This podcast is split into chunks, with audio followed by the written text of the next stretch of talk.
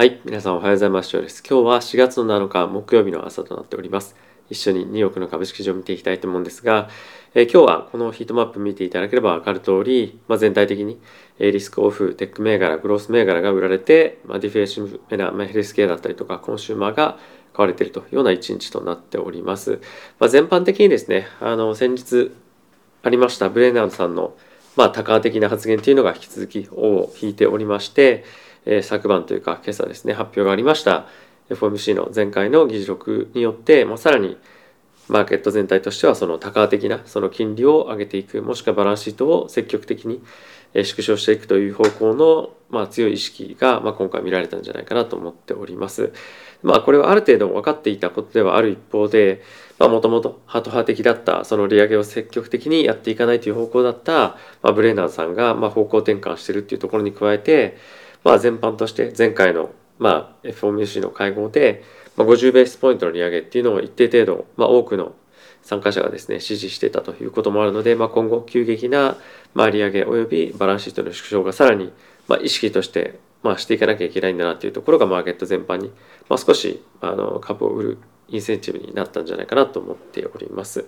でこの状況はですね、まあ、あのある程度分かっていたことでもあると思うので今のこの状況が続く続くもしくはまあその利上げっていうのが意識されたところで大きなクラッシュみたいにはつながらないとは思うんですけれどもやっぱりこのここ最近結構ツイッターとかでも意識されてますが VIX がまあ20下回ってきたぐらいでまあ利確して、まあ、30上がってまあ、30を超えてくるタイミングでマーケットとしては、まあ、結構ドカンと調整が来ているところもあったりするので、まあ、そのビックスをも目安あの一つの目安として、まあ、取引するっていうのも、まあ、面白いのかなと思ったりもしますしやっぱり株をロングで持っていきたい人に関しては、まあ、ディップごとに買っていくというところが、まあ、賢明なあの判断なのかなっていうのは思ったりはしていました。まあ、いずれにせよあのリスクアセット特にま株に関してはまあ、ものすごくどんどんどんどん今年は堅調に上がっていくっていうよりも、まあ、一定程度今回みたいな感じで、まあ、 FOMC の積極的な、まあ、QT ですね quantitative tightening だったりとか利上げさらにまあ強まっていきますよみたいなニュースが出るたびに、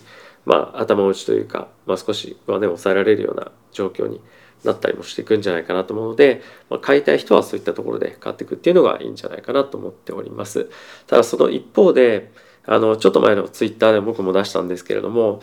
今株を積極的に買うインセンティブっていうのは正直あまりないなと思っていて、まあ、なぜかというとやっぱアップサイドを狙うんであれば、まあ、株式よりも仮想通貨持ったりとか、あとは、まあ、ダウンサイド警戒するのであれば、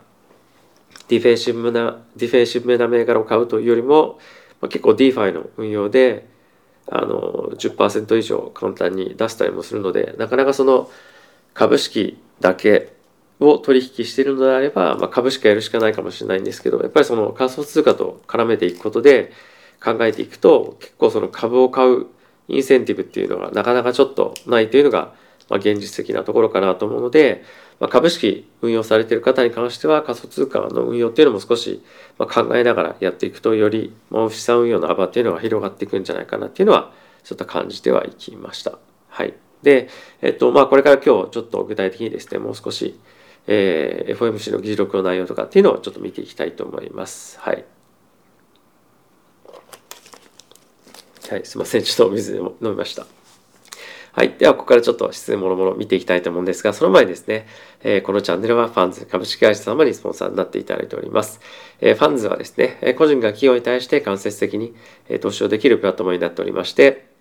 主に年収500万円前後、資産1000万円前後の方々が利用されているえプラットフォームになってますので、ぜひご興味ある方は概要欄の方から見てみてください。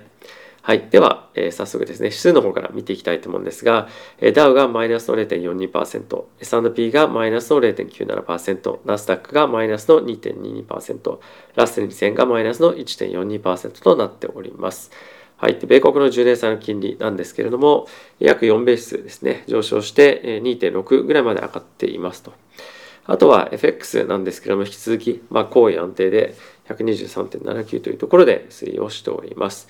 で、原油価格に関してはまた大きく下がっていて、100ドル割れてきましたね。96.97というところで下がってきてはいる一方で、まあ、これが、その物価の下落につながるような、あの、まあ、感じというよりも、需給のバランスで、あのポジショニングの調整で、まあ、下がってるんじゃないかなと思うので、まあ、これで物価が下がってくるっていうような見方はちょっと違うのかなと思うので、まあ、あのこの原因をどう見るかっていうのは、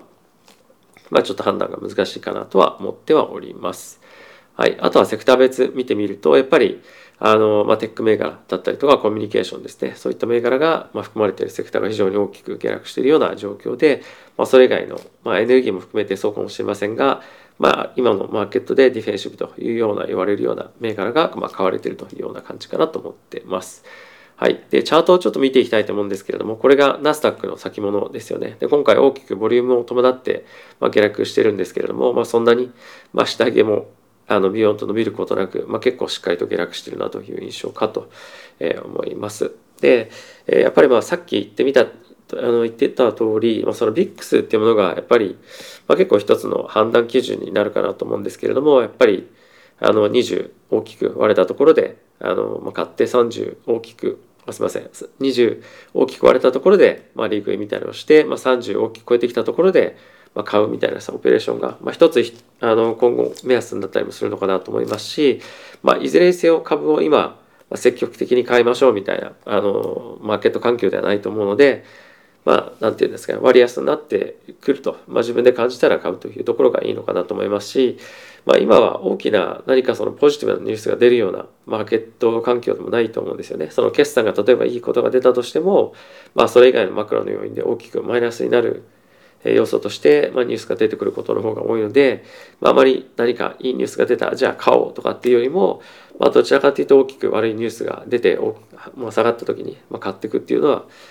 まあ、引き続きやっていくしかないのかなっていう感じですよね。まあ、あの、ここ最近ちょっとコメントでも、まあ、結局ドルコスト平均法かよみたいに言ってる方もいらっしゃいますけれども、株買う上で、まあ、さっきの VIX 一つ判断する、VIX を判断材料として買うか、また定期的に買う。もし買わなくていいんであれば、まあ、買う必要は正直ないと思うんですけれども、まあ、あとは仮想通貨とかで、まあ、合わせてあの運用していくことで本当にさっきも言ったんですけどステーブルコインで、まあ、今20%とか出るような環境でもあるのであの、まあ、仮想通貨やるのが怖いよっていう人も一部いると思うんですが、まあ、それのあたりにそんなに免疫があの、まあ、しっかりと免疫がある方に関しては、まあ、株今やるよりもそっちの方が全然僕はリターンちゃんと出せるんじゃないかなと持ってます。例えばそれで19%ぐらい利回りが出るんであれば1000万円入れといてまあそれだけでも200万円弱利益とかも出たりするのでまあ株を、まあ、まあ、特に個別株を積極的にやるよりも、まあ、そういったところの運用も、まあ、少し勉強してみるにはいい期間なんじゃないかなとは思ってはいます。はい、ではここから、えーまあ、非常に注目のニュースを見ていきたいと思うんですがちょっとあの声がガラガラガラガラなんですけどあのちょっと部屋が乾燥していてすみません。はい、ちょっと見ていきたいと思うんですが、いやまずはこちらのニュースですね。あの、FOMC の議事録が発表されたんですけれども、えー、大体ですね、まあ、1ヶ月間の間に95ビリオンですね、のバランスシートの縮小をしていくと。で、これは基本的には、えっ、ー、と、まあ、償還が来る、えー、まあ、債券に関してはしっかりと償還させて、まあ、それで95ビリオンに足りなければ、また追加で資産の売却を行っていくというような、まあ、方向性らしいです。なので、まあ、これに関しては、まあ、あの、ほぼほぼ、まあ、予想通りのインラインの内容なんじゃないかなと思うんですけれども、まあ、引き続き、これまでに、まあ、歴史的になかったあのスピードで、どんどんどんどんバランスシートを縮小していくということが、まあ、5月から開始になるということですね。で、今、今現在も、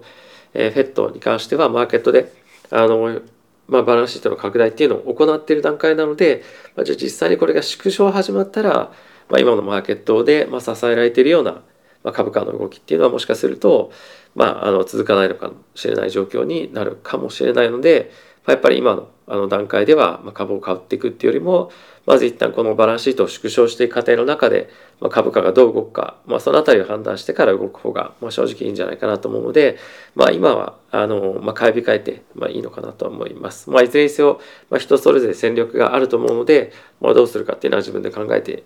もらえればいいと思うんですけれども、まあ、今新規のポジションを積極的に取る、まあ、その特にアップサイドに向けて取るっていうことはあまり、まあ、する必要がないというかしなくてもいいのかなと思ったりはしています。で、えー、こういったところの発言を受けてなんですけれども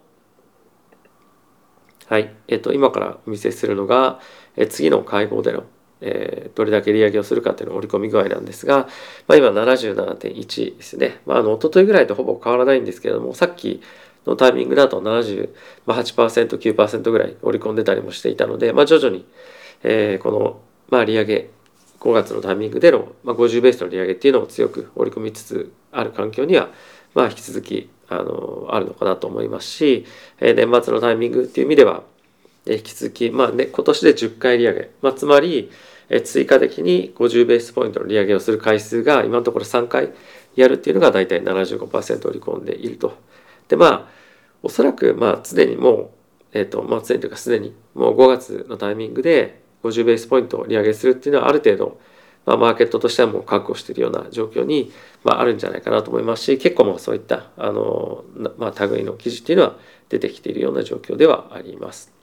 はい、で、えー、もう一つ気になるニュースとしてはイギリスの方でまたあのオミクロンに加えて